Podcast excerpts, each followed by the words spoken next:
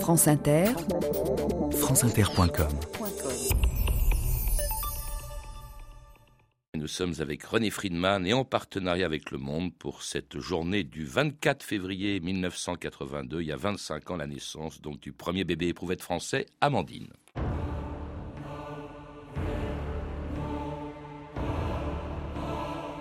Je ne suis pas un exploit, je suis là, j'existe, et après tout, naître dans une rose, un chou ou une éprouvette, c'est pareil, non ? Amandine.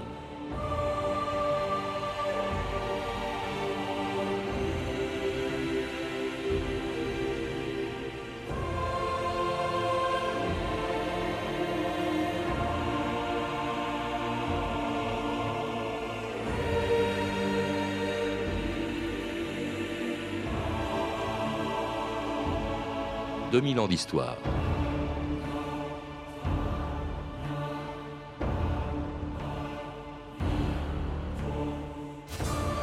Tous les enfants le savent, ils sont venus au monde dans un chou, dans une rose ou transportés dans un sac par une cigogne.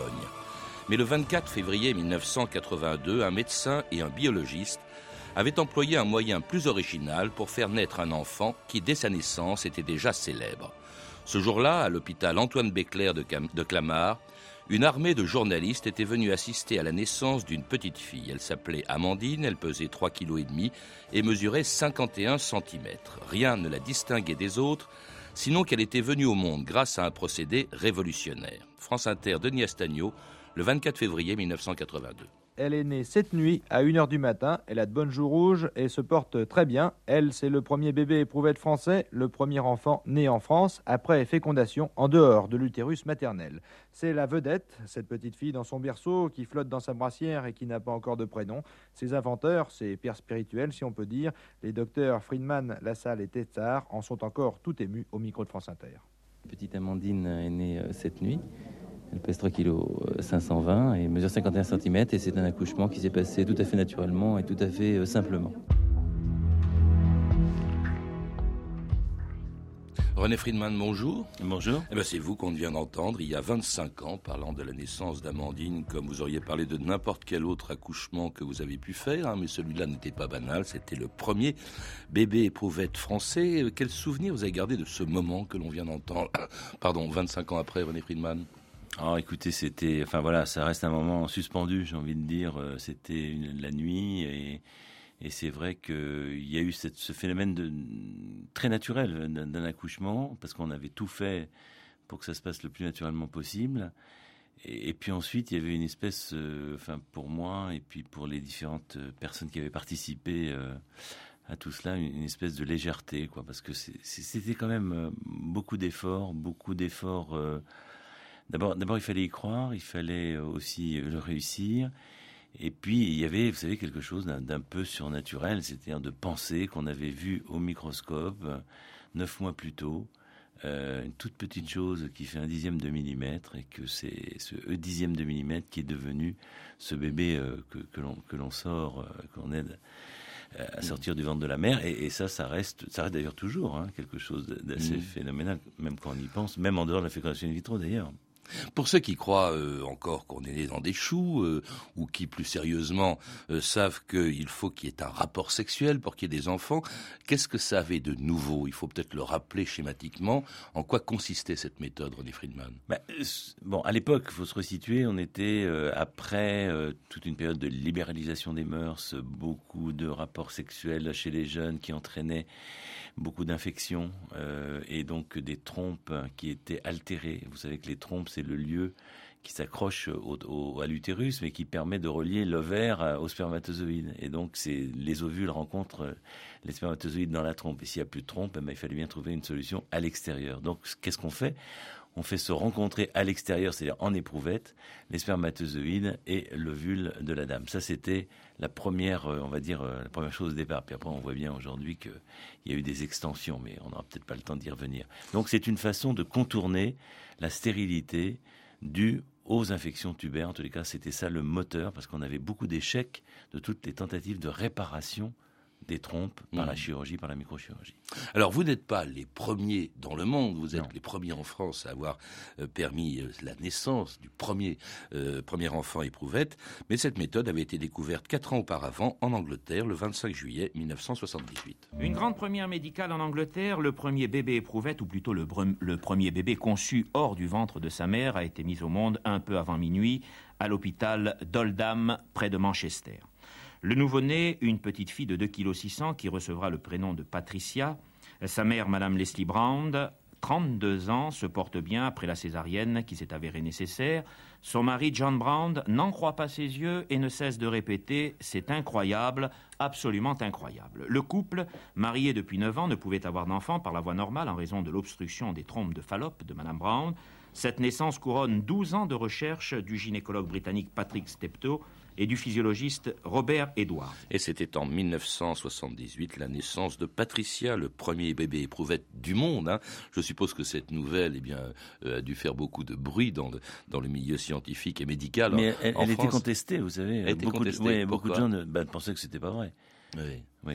Alors, en tout cas, est-ce que c'est à ce moment-là, justement, où en est la recherche en France dans ce domaine, à ce moment-là ? Alors, en fait, disons qu'il y a eu un concours de circonstances fort heureux, puisqu'il y a eu plusieurs personnes, en particulier mon chef de service à l'époque, Émile Papiernick, des gens comme Madame Andine Bomsel, qui travaillaient sur l'ovule, qui étaient intéressés par la physiologie de cela. Et donc, on avait commencé par monter une équipe, on n'était pas directement parti sur la fécondation in vitro, mais plus sur une compréhension de ce que c'était que l'ovulation, qui était mal connue à l'époque. Et petit à petit, effectivement, j'ai un peu poussé pour aller dans ce sens-là, et on a pu s'adjoindre un groupement, comme celui de Bruno Lassalle, Jacques Testard, qui ont rejoint le groupe et qui ont permis donc d'avoir une équipe qui s'est centrée sur la recherche et sur la volonté d'aboutir en clinique avec la naissance d'enfants, bien sûr. Comment étaient répartis les rôles ? Vous-même, vous êtes gynécologue, obstétricien. Jacques Testard était biologiste. C'est la fécondation elle-même, c'est-à-dire ce qui précède la grossesse, c'était qu'est-ce qui en était chargé ? Si vous voulez, c'est un modèle assez extraordinaire de collaboration, puisqu'il y a un aller-retour en permanence, c'est-à-dire de qu'est-ce qui va se passer comme traitement que l'on va donner, comment ce traitement va retentir sur la qualité de l'ovule, le biologiste qui va prendre cet ovule et qui va féconder avec le sperme qu'il aura recueilli et qu'il saura, préparer. Une fois que l'embryon est obtenu, il faut le redonner au clinicien qui va le réintroduire délicatement dans la cavité utérine. Donc, et puis, si vous voulez, lorsque l'équipe fonctionne bien, il y a bien sûr des échanges qui se font de part et d'autre. On n'est pas cantonné dans notre spécialité, mais on est responsable de la partie qui nous incombe. Donc c'est vrai. Alors, en plus, se rajoute le côté, des psychologues aussi qui viennent renforcer l'équipe. Et puis aussi ensuite, pour le suivi de la grossesse, à partir du moment où on a vu que cela allait venir, il fallait s'occuper aussi du côté obstétrical. Vous n'êtes pas seul, il faut le rappeler, il y avait une autre équipe qui travaillait à Sèvres aussi. Oui. Et c'est même à Sèvres, d'ailleurs, qu'a failli naître le premier bébé éprouvette. Mais en fait, c'est à Sèvres, mais c'était une fécondation qui avait été réalisée à Clamart. Ouais. Donc, Jacques Testard, je crois, oui. Parce que c'était une collaboration qu'on avait eue, et moi j'avais été pour faire le transfert à Sèvres avec Jean Cohen, donc on travaillait, si vous voulez, ensemble. Ils avaient une difficulté à ce moment-là, ils n'avaient plus de fécondation, et donc on voulait savoir si c'était quelque chose qui était local, enfin on voulait comprendre, et donc on avait fait la fécondation à Clamart. Alors ça, c'était en 80, ça a été un avortement, ça a été un échec, je parle de Sèvres. Oui. Mais comment se fait-il ? On est 3 ans après, je crois, le début justement de votre entreprise. Aujourd'hui, c'est une opération qui est devenue presque banale, la fécondation in vitro. Or là, 3-4 ans, d'où vient la difficulté d'arriver justement à cette fécondation, à la grossesse et à la naissance ? Ah, écoutez, ça serait peut-être un petit peu trop long, mais il faut bien... Je crois qu'il y a une question de maturité des ovules. Il faut le moment précis pour que, justement, la fécondation se fasse. Non, mais il faut dire qu'on ne connaissait pas grand-chose, ni sur l'ovule, ni sur le mode de fécondation, ni sur les milieux qui permettaient la croissance, l'état de l'embryon, ni même sur la technique de transfert. On avait tout à inventer. Et si vous voulez, même Bob Edwards, il a mis 2 ans avant d'obtenir la grossesse suivante. Donc, au début, ça a été difficile. Il y avait d'abord peu de cas. Quand vous dites aujourd'hui aujourd'hui, bien sûr, mais aujourd'hui, on atteint 80 000 tentatives de fécondation in vitro en France. À l'époque, il y en avait quelques-unes. Les femmes et les couples étaient, je dirais, savaient qu'ils débutaient quelque chose dont ils ne connaissaient pas l'issue. Et puis, vous savez, même aujourd'hui, quand on nous pose la question, mais pourquoi est-ce que ça a raté ? Je réponds toujours, vous savez, quand ça a réussi, je n'en sais pas plus. On a des approches, mais si vous voulez, il reste encore beaucoup de mystères sur savoir devant un embryon pourquoi il va s'implanter, pourquoi il ne va pas s'implanter. Embryon qui apparaît, je crois, en mai 1981.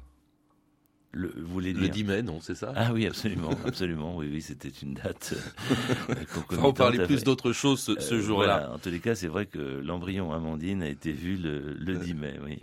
Alors évidemment, tout ça se fait dans le plus grand secret, notamment la grossesse est tenue secrète, même si toute la presse est à l'affût, évidemment, du premier bébé éprouvette en France. France Inter, Arlette Chabot. Bientôt un bébé éprouvette français, la France pourrait être avant la fin du mois la deuxième nation à mettre au monde un enfant conçu de cette manière. Le bébé pourrait naître dans un hôpital de la région parisienne. D'ailleurs, à Paris, il y a 3 équipes médicales qui font des recherches sur cette méthode de fécondation. Le bruit avait couru qu'il y avait une grossesse obtenue par fécondation in vitro à Clamart. Et Jacques Testard. On avait effectivement soit des journalistes patentés, soit plutôt des photographes paparazzi. Les paparazzi, c'est ça. On en avait un petit peu partout. Dans les jours qui précédaient la naissance, il y en avait un petit peu partout. Qui essayaient de s'infiltrer, qui se déguisaient, c'était vraiment comme un roman policier, quoi.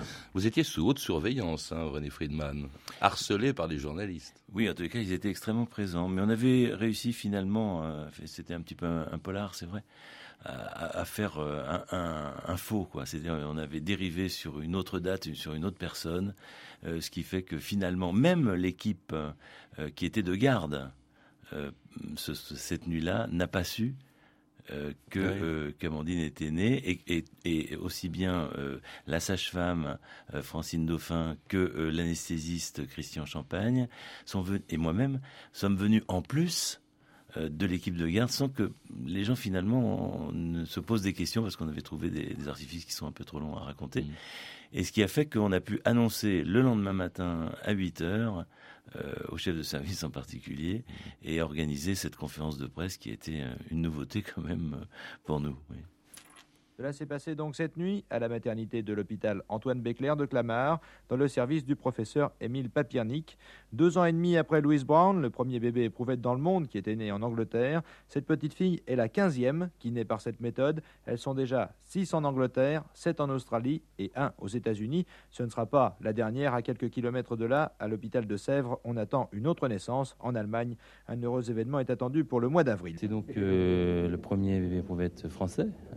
Et dans ce sens-là, c'est donc une méthode qui est bien sûr intéressante, mais qui a énormément de difficultés. Et ce succès ne doit pas nous faire oublier les difficultés de la méthode. Combien d'expériences tentées pour combien de réussites ? Sur 109 femmes qui ont subi à elles ensemble 129 célioscopies, nous avons eu 7 débuts de grossesse et 2 grossesses donc ont bien marché puisque l'une vient d'accoucher et que l'autre est en très bonne voie. Et c'était exactement le 24 février 82, vous en parlez, cette conférence de presse, René Frydman, la naissance d'Amandine. Et c'est vrai qu'il y en avait d'autres, d'ailleurs, en même temps, hein, puisque vous avez procédé à plusieurs essais, si je puis dire, et qu'il y a un enfant qui est né quelques jours plus tard, Alexandre. Alors lui, la presse n'en parlait déjà plus. Pourquoi cette volonté du secret, ce prénom d'Amandine ? On ne connaît pas son nom, évidemment, vous la voyez, je crois, encore souvent, vous êtes même son parrain, mais c'était la volonté des parents parce que Louise Brown, en revanche, tout le monde savait qui elle était, ça a été rendu public. Là, c'est secret, ça le reste encore 25 ans après. En tous les cas, c'est effectivement la volonté des parents de faire comme cela. Ils avaient tout, voilà, ils ont décidé de vivre pleinement cette grossesse et puis cette enfance et puis peut-être cette grande enfance. Puis maintenant, Amandine, effectivement, elle peut intervenir elle-même. Mais voilà, c'est vraiment nous sommes soumis à la volonté des parents. Non mais je comprends, mais c'était quoi ? C'est par souci pour éviter d'être embêté, tout simplement. Oui, je pense que c'était... Quand on voit un peu le cirque que cela a été, je dirais, pour Louise Brown, même pour nous, on peut comprendre, quoi. Ça perturbe quand même la relation tellement attendue et tellement sensible. Qu'est-ce que cette première naissance, ou ce premier bébé éprouvette, cette première tentative que vous avez réussie, a apporté aux suivantes, puisqu'on voit dans les mois qui ont suivi, il y en a eu quelques autres, et depuis, je crois qu'il y en a quelque chose comme 12 000 par an en France. Ben écoutez, ce que ça a apporté, vous avez entendu les résultats de l'époque, ça marchait à 1% à peine. Donc aujourd'hui, on a quand même augmenté, on va dire, en moyenne de 20 à 25%, et je dirais qu'on peut augmenter jusqu'à 40%. Donc c'est quand même une situation qui permet de résoudre un certain nombre de problèmes de couple qui ne peuvent pas concevoir. Entre-temps, on a appris des choses, c'est-à-dire qu'on a traité l'infertilité masculine, ce qui n'était pas du tout prévu au programme au début, par les techniques d'injection d'un seul spermatozoïde, des hommes qui en ont très peu. On a ensuite appris à étudier cet embryon et à pouvoir connaître sa situation génétique lorsqu'il y a une maladie génétique dans la famille, et donc à mettre de côté les embryons qui sont atteints d'une maladie qu'ils vont développer, une maladie grave, et donc de réaliser ce qu'on appelle le diagnostic préimplantatoire, qui permet de déposer dans l'utérus uniquement des embryons indemnes de la maladie. Donc les choses ont progressé, se sont ouvertes. Je reste là dans le champ scientifique, je ne parle pas de toutes les combinaisons sociales qui font intervenir les grands-mères, le don d'ovocytes, etc. C'est un autre débat. On y reviendra de toute façon. Mais si vous voulez, sur le plan scientifique, voilà ce que ça a apporté. Ça a apporté d'abord beaucoup de satisfaction. Ça a aussi apporté des déceptions, il faut bien le dire, parce que beaucoup de couples n'ont pas pu atteindre leurs objectifs. Et nous avons encore beaucoup de problèmes à résoudre. Et je dirais qu'il faut encore que beaucoup de gens, que ce soit des biologistes, ou des gynécologues de la reproduction, se lancent dans ce combat qui est absolument passionnant et qui mobilise les foules sur le plan international. Vous savez qu'aujourd'hui, un congrès de ce type, il y a 5000 à 6000 personnes. En tout cas, à l'époque, c'était une épreuve, un an après la naissance d'Amandine. Une bougie pour Amandine, le premier bébé éprouvette français fête aujourd'hui son premier anniversaire. Depuis cette date, 7 autres bébés sont nés grâce à cette technique à l'hôpital Antoine Béclère de Clamart. Le dernier en date s'appelle Nathalie, encore une fille donc, elle a aujourd'hui 7 semaines. Sa mère a raconté à Florence David la grande aventure de cette naissance inespérée. Avec Frydman, on en a parlé, il m'a bien dit, les premières fois, ce sera pour rien, est-ce que vous êtes d'accord? Je lui ai dit oui. Combien de fois il a fallu faire des tentatives? 7 fois. Ça, il faut le vouloir. Au bout de 6 fois, lui commençait à désespérer quand même. On a eu la chance que la petite Amandine soit venue. Alors là, je lui ai retéléphoné, je lui ai dit alors, on recommence. Il m'a dit d'accord, et puis c'est là que Nathalie est née. Il s'est passé combien de temps entre le moment où vous avez décidé de recourir à cette technique nouvelle et le moment où vous avez eu votre bébé? 5 ans. On s'est dit, si ça ne marche pas cette fois-ci, on en adopte un. Et puis c'est là que Nathalie est arrivée. Extraordinaire l'acharnement de ces femmes qui veulent un enfant qu'ils ont eu grâce à vous, grâce à cette équipe d'Antoine Béclère. Vous le dites à un moment donné, vous avez écrit ce texte assez joli, vous dites « Amandine n'a pas été conçue un jour de soleil au mois de juin dans un champ de blé, mais ce qui compte c'est le désir d'enfant, même s'il a pris un chemin technique à un moment donné. » Mais c'est vrai que cette volonté, cette détermination, elle justifie tout. Elle justifie peut-être pas tout, mais en tous les cas, elle est extrêmement présente et il faut l'absorber et puis essayer de la guider, de la conseiller, parce que des fois, elle est tellement forte que les femmes et les hommes sont prêts à faire tout, justement, et des fois, ce qui n'est pas bien, ce qui peut tomber dans de l'acharnement et de l'autodestruction, de l'autodestruction psychologique, de l'autodestruction physique et de l'autodestruction du couple. Donc, c'est quand même à manier avec précaution, je dirais. Vous l'avez dit, c'était une grande pénibilité, parce que ça reste, et ça le reste, parce que c'est lourd, c'est toujours aléatoire. En quoi? Expliquez-nous peut-être pourquoi. Si vous voulez, parce que c'est lourd, parce que il faut. À l'époque, on faisait, quand elle dit 7 fois, on faisait ce qu'on appelle un cycle naturel, c'est-à-dire qu'on faisait chaque cycle, il y avait un seul ovule. Aujourd'hui, on donne des traitements qui ont l'avantage de réduire, si vous voulez, en un seul cycle. On va avoir 7 ovules, au lieu de le faire 7 fois. Mais l'inconvénient, c'est que c'est une charge hormonale, ça perturbe le fonctionnement. Souvent, les femmes se sentent un peu mal à l'aise dans leur corps. Ça bloque aussi au point de vue timing, parce qu'il faut venir le matin pour une prise de sang ou bien pour une échographie.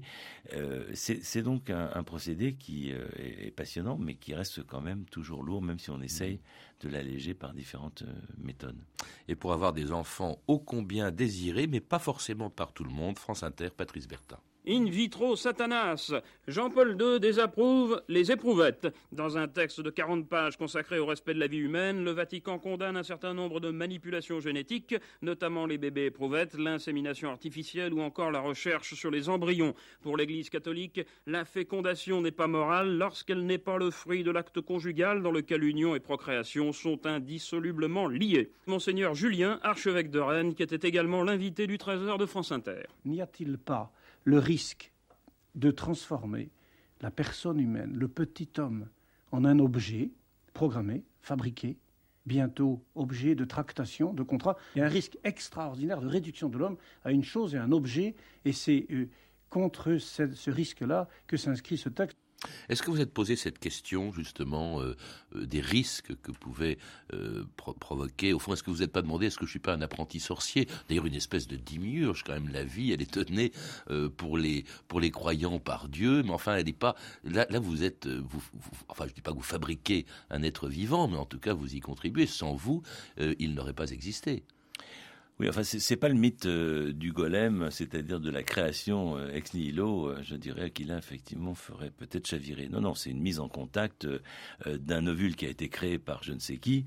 Là, on peut retrouver le mysticisme et des spermatozoïdes. Et puis, il y a surtout le désir d'un homme et d'une femme qui sont à l'origine de tout cela. Je crois qu'en tout cas, ça a beaucoup bouleversé, évidemment, des consciences. Et on peut se dire que, comme dans toute découverte, je ne vous renvoie pas sur l'énergie atomique à visée militaire ou à visée civile, tout peut être détourné. Donc on est parti, si vous voulez, sur une idée simple et généreuse qui était de favoriser la couple qui souhaite un enfant. Maintenant, bien sûr, quand on pense au clonage ou à des choses comme ça, on pourrait tout à fait dériver ces techniques. Ça, c'est inéluctable. Il n'y a pas un progrès qui ne peut pas être détourné, je dirais, de son intention première. Mais là, on a entendu, l'Église considère que, au fond, l'être humain devient une marchandise de cette manière. Alors, en tous les cas, c'est vrai qu'il y a risque quand même de commercialisation, en quelque sorte, des ovocytes, d'appel à des mères porteuses. Enfin, bref, que répondez-vous à cet argument ?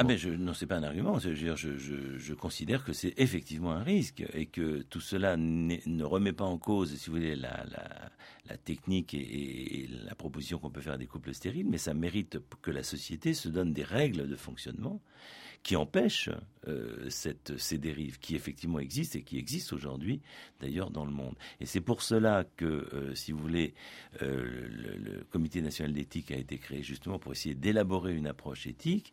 Ça n'a pas tout à fait changé la position... c'est par exemple, à cause de la naissance d'Amandine. C'est tout à fait en réaction avec la naissance d'Amandine. La création, c'est 84, mais c'est tout à fait la réaction. Par contre, au niveau de l'Église, moi, par exemple, j'avais été invité, j'ai passé 3 jours au Vatican, et en particulier avec le cardinal Ratzinger de l'époque, qui est le pape actuel, et je veux dire, ça a été un fiasco total, puisque ils n'ont pas bougé. Ils sont restés sur leur position. Ça, c'est sûr. Mais sur le plan d'une société laïque qui est traversée par des courants différents, il y a justement cette nouveauté qui est la création d'un comité national d'éthique, la mise en évidence de la réflexion éthique, et je crois que la France peut se féliciter, même si tout n'est pas parfait, même s'il reste tout un tas de questions, d'une approche par une agence de biomédecine, par un comité national d'éthique, justement, de donner des cadres qui doivent rassurer et en même temps permettre le progrès scientifique. Alors, il y a quelqu'un qui n'était pas rassuré, c'est peu de temps après la naissance d'Amandine, le biologiste avec lequel, qui a participé avec vous à la naissance d'Amandine, Jacques Testard, qui en 1992 m'avait fait part de ses inquiétudes sur les conséquences de la fécondation in vitro, et notamment de la façon dont, pour multiplier les chances de succès, on multipliait les embryons et on les congèle. Jacques Testard. Le plus grave, c'est que cette technique va être l'occasion d'introduire des méthodes de discrimination des embryons. On a beaucoup d'embryons. On en a en moyenne 5 par tentative, et on en a quelquefois 20 ou 30. Donc on pourrait sélectionner nos embryons d'une part sur des critères médicaux, mais sur des critères qui pourraient devenir un peu extra-médicaux, en ce sens que, et effectivement, il n'y a aucune raison que dans cette évolution, il n'y ait pas une dérive pour trier des embryons sur des bases de plus en plus normatives, qui, à mon avis, ressortent complètement de l'eugénisme. Jacques Testard, vous avez donc le sentiment d'avoir un peu été un apprenti sorcier ? On m'a déjà dit ça, oui, j'ai le sentiment d'avoir été plus un apprenti qu'un sorcier. Il est certain que j'ai participé à cette aventure au premier chef. Bon, j'ai été, comme on dit, un pionnier, puisque c'était la première fois qu'on le faisait dans notre pays. C'est une question qu'on me pose quelquefois. Si c'était à refaire, est-ce que vous le referiez? Alors j'ai beaucoup de mal. Je crois que des fois j'ai répondu oui, des fois j'ai répondu non. Je crois que la meilleure réponse, c'est dire cette question n'a pas de sens. Et vous, René Frydman, parce que Jacques Testard a quitté cette recherche en 86, donc peu de temps après la naissance d'Amandine, il y a maintenant 20 ans, mais vous-même? Ah ben moi, si c'était à refaire, je le referais, mais je l'aurais même refait un peu plus tôt même, oui. Hein, pour gagner un peu plus de temps sur les connaissances, ça c'est sûr. Et sur les risques qu'évoquait Jacques Testard, et notamment l'eugénisme, le choix on pourrait choisir au fond, puisqu'il y a plusieurs embryons, le sexe, la couleur des yeux, des cheveux, on pourrait aussi, par le clonage des embryons, on sait ce qu'on peut faire. Vous-même, c'est quand même un risque qui provient au fond de la fécondation in vitro. Je crois que c'est un risque plutôt qui est inhérent à l'humanité, qui, si vous voulez, sur des fausses bases idéologiques, voudrait, un petit courant, voudrait sélectionner l'homme parfait. Et que ça n'a pas attendu la fécondation in vitro. Ça existait bien avant et la dernière guerre en a malheureusement été une démonstration. Donc la barbarie humaine a toujours existé. Elle peut s'appuyer à un moment donné sur une pratique technique, bien entendu, mais la pratique technique n'est pas à l'origine de la perversion de la pensée. Donc je pense que c'est pour ça que nous n'avons pas le choix. Nous avons le choix que d'avancer sur le plan du progrès technique, mais nous avons surtout le choix d'encadrer, et que tout ce qui est possible ne doit pas forcément être fait. Et que ça demande une espèce de dépassement, je dirais un recul par rapport à la technicité même, pour l'inscrire dans un champ éthique. Et rien n'est gagné d'avance, mais en même temps, on ne peut pas ne rien faire sous prétexte qu'il peut y avoir des dérives. Et si on regarde bien d'ailleurs aujourd'hui, depuis 25 ans, mais quelles dérives ont été faites en France? Quelles dérives ont été faites? Aucune. Elles ont été parfaitement cadrées. C'est une technique qui est extrêmement contrôlée, elle pourrait d'ailleurs être encore plus transparente, et elle va l'être, à mon avis, par les résultats en particulier de chaque centre, quand l'agence de biomédecine va être en pleine force, je dirais, de son activité. Je ne connais pas une technique qui a été aussi sous le feu des médias, donc de la société, que celle-ci. Et si on regarde, si vous voulez, effectivement, nous sommes donnés des façons de faire qui sont tout à fait rassurantes. Alors maintenant, ça va se poser à l'échelle mondiale, mais écoutez, à l'échelle mondiale, l'infanticide, ce qui se passe en Chine quand c'est une petite fille, ça nous offusque, bien entendu, et je veux dire, il faut que tout le monde se mobilise sur ce genre de pratique qui révèle ce que j'appelle moi une barbarie, plutôt que sur une technique elle-même qui n'est responsable de rien. Et la petite fille que vous avez fait naître il y a 25 ans, René Frydman, comment va-t-elle ? Écoutez, elle va bien, c'est une belle jeune fille qui a la vie, je dirais, bien remplie de toute jeune fille de son âge, et j'ai toujours plaisir à la voir, elle et ses parents, bien entendu. Et toujours discrète ? Écoutez, elle a en tous les cas une forme de discrétion incontestable et une forme d'expansion dans les moments qu'elle choisit. Quand est-ce qu'elle a su la façon dont elle avait été conçue ? Ah, je pense que c'est assez vite. Assez vite, ses parents lui ont parlé très, très, très rapidement, et c'est d'ailleurs pour ça qu'elle n'en a jamais fait, je dirais, un plat. Eh bien écoutez, on lui souhaite un bon anniversaire à quelques jours d'avance, puisque c'était le 24 février. Merci René Frydman de nous avoir fait partager avec vous aussi cet anniversaire qui est un peu le vôtre, c'était celui de la naissance d'Amandine. Vous êtes l'auteur de plusieurs livres, L'assistance médicale à la procréation aux presses universitaires de France, dans les collections Que sais-je, et vous avez dirigé récemment avec Muriel Flistrève l'ouvrage À quoi rêvent les hommes aux éditions Odile Jacob, dans lequel d'ailleurs vous montrez bien à quel point le clonage est dangereux. À lire également dans Le Monde 2 qui sort aujourd'hui, le dossier Archives du Monde dont nous sommes partenaires et qui est consacré à Amandine. Vous avez pu entendre des archives INA ainsi que des extraits de l'émission L'Histoire en direct diffusée sur France Culture en février 1992. Toutes ces références sont disponibles par téléphone au 32 30, 34 centimes la minute ou sur le site franceinter.com. C'était 2000 ans d'histoire.